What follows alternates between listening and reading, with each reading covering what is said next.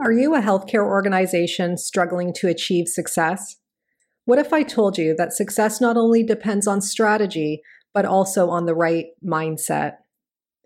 At the Mindset Gap, their team of seasoned consultants understand the critical role mindset plays in achieving organizational excellence by empowering your workforce to think innovatively, embrace change, and adapt to new challenges.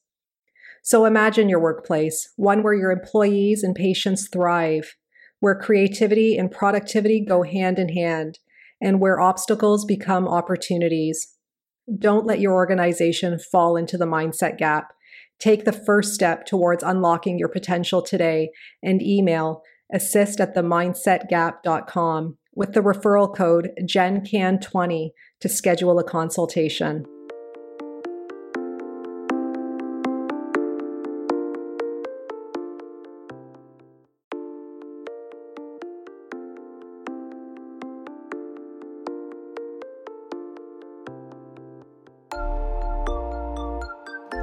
Welcome to the Healthcare Provider Happy Hour. This is a safe space where we invite healthcare providers to unapologetically be themselves after the working day. My name is Jennifer George, and each week I will connect you with guests and stories that will help transform your stress to success and fulfillment. Are you with me? Grab your drink of choice and let's chat.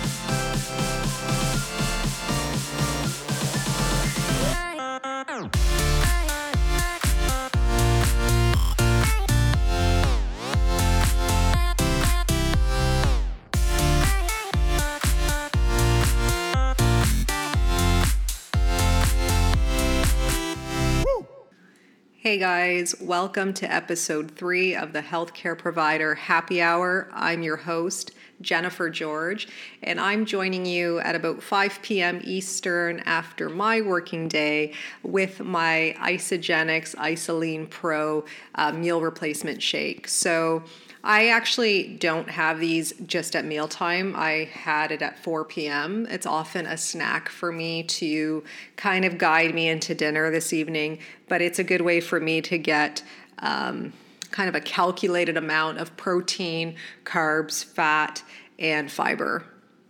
So let's move on with today's show. So, one of the root causes of healthcare provider burnout and feeling dissatisfied with one's work and depersonalized from it all is a sense of not feeling like you're doing as much as you could. Asking yourself the question is there more? Could I do more? And I want to share a story with you because my answer to that is you are more. You are more than just a physiotherapist. You are more than just a doctor. You are more than just a nurse. You are more, you are more, you are more. And what I mean by that is when we sign up to become a healthcare provider and we go through our schooling, you know, we finish with a diploma that says we're a physiotherapist, we're an occupational therapist, whatever it says. But when you get out into the real world and you actually start interacting with patients, you start to find that you actually wear many different hats because you adapt to many different personalities. But not only that, you actually adapt to many different situations within one patient concern.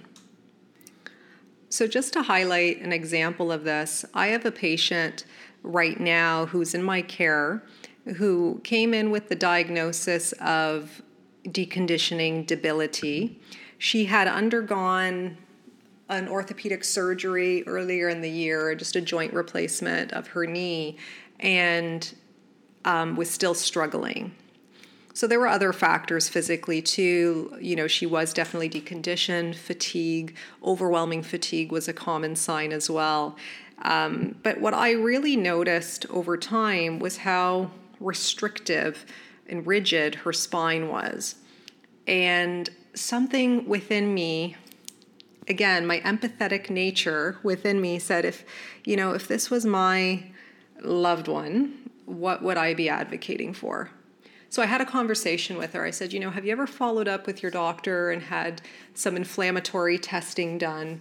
you know, just to kind of see if there's anything perhaps autoimmune going on because you're extremely fatigued, you know, we're not progressing much, and you're very rigid in your spine. And she responded with kind of like, no, I've just been told that I have arthritis essentially. And while that's true, I get that, um, I couldn't help but feel like there was more to it.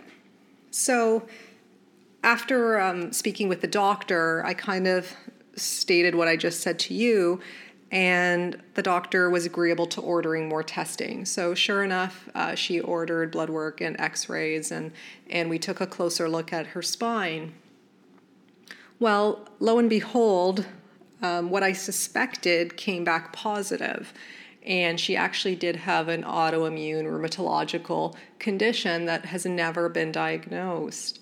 And this is what I mean by you are more than just a physio. You are actually an advocate, you are actually a collaborator, you are actually a builder of connection and communication. Had I not had these conversations with my patient before speaking with the doctor, you know, I wouldn't have gotten a comprehensive story from from her um, in order to bring that forward and put those pieces together that I was noticing clinically. So that's where your nature, so your empathetic nature, your ability to listen to the full story preceding the injury within which that a patient came in to see you for and putting that all together you get into compassionate action and that is who you are okay you are a compassionate empathetic provider and we do this because we want to help people achieve an optimal level of function and it's this actually happens quite often than you would realize. I notice these things a lot. I see a lot of patients who come into my care with chronic uh, malfunction of some sort. They're having a hard time thriving. And there usually is something underlying that goes into it that they've never um, had the opportunity to further investigate because no one's brought it forward.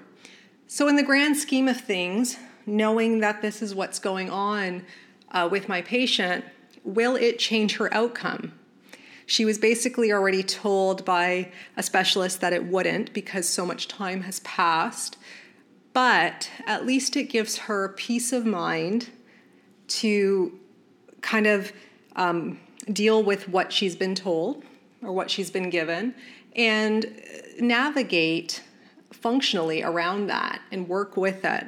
Because, like I said, the fatigue was extreme to me. And I've only ever seen that type of fatigue in an autoimmune population of patients that I've worked with in the past. So, you know, helping her conserve her energy, you know, breaking down the tasks to very finite tasks that are functionally purposeful and meaningful to her, but also don't um, you know knock her off of her feet so that she can't function the next day right? So it's finding helping your patients find that balance with what the diagnosis now is. Um, the diagnosis is very important to put things together. Do we have to know it necessarily right away on assessment? We try to but truthfully an hour 45 minutes, that's not enough time to get to know somebody's full story. So don't be um, hard on yourself if after an initial assessment you're a little bit boggled still and you're kind of scratching your head because chances are that you just need more information and you still have to at the same time build that rapport with your patient so that you can build a full comprehensive um, you know hypothesis diagnosis and um, intervention for your patient so just let's put this all into perspective this whole clinical scenario and why I brought it forward and why I'm sharing it with you today. Because what you do as a healthcare provider, your chosen profession, is what you bring. It's what you know. It's your knowledge facet, right? That's the hat, one of them. But who you are is what enhances all that you know. So, who are you? I'll tell you for one thing, I know you're more than just what you do every day. So, what I would call you to do right now is I would like for you to reflect. I would like for you to reflect on two situations one positive, one that could have been better, in which a patient brought a challenge to you. And I want you to reflect on what you um, suggested as an intervention, for example. Let's say a patient came to you because they were afraid of doing the stairs, but you, on a clinical note, knew that they would be capable of doing that. So, what did you do? So, you encouraged, you educated, you informed, but why did you do that? Why didn't you just let the patient um, surrender to their fears, essentially. That's because you are solutions focused. That's because you are an, an encourager. That's because you are someone who breaks through barriers, etc., etc. So, not only are you reflecting on the intervention you provided, but you're also reflecting on why you provided it. And by establishing that, you are discovering more of who you are. You're discovering those core traits that make you unique in your practice every day and also as a human being every day, and you start to see that the two align. We ask ourselves this question all the time like, who are we to be doing this? Who are we to be doing that? But I don't think we should fear that question. I think we should answer to ourselves. So once you have reflected, hit me back let me know what you thought. Let me know how that kind of shifted things for you, so to speak, to, to put who you are not ahead of what you do, but in alignment with what you do. So you can reach me on Instagram or Twitter or Facebook. My handle is at jengeorge08. Um, you can also visit my website, jennifergeorge.co, and you can shoot me an email or message from the site directly. Please keep in mind for those of you who are local to the Windsor, Essex County area, Dr. Natalie Cervini and I are throwing an event together called Flow, and it's for those of you who want to mastermind through your challenges essentially as a healthcare provider to get the most out of your patient care experiences, but also to get the most out of um, your personal being and fulfillment. So there's information on that as, at the website as well, but please don't ever hesitate to reach out to me directly and ask me questions. That's what I'm here for. I'm here to be a resource to you. Also, if you could please leave an honest review on the um, the podcast platform that you're currently listening to. I would greatly appreciate it. And even more importantly, if you could share it with those in your network. So until I see you next time, guys, stay happy.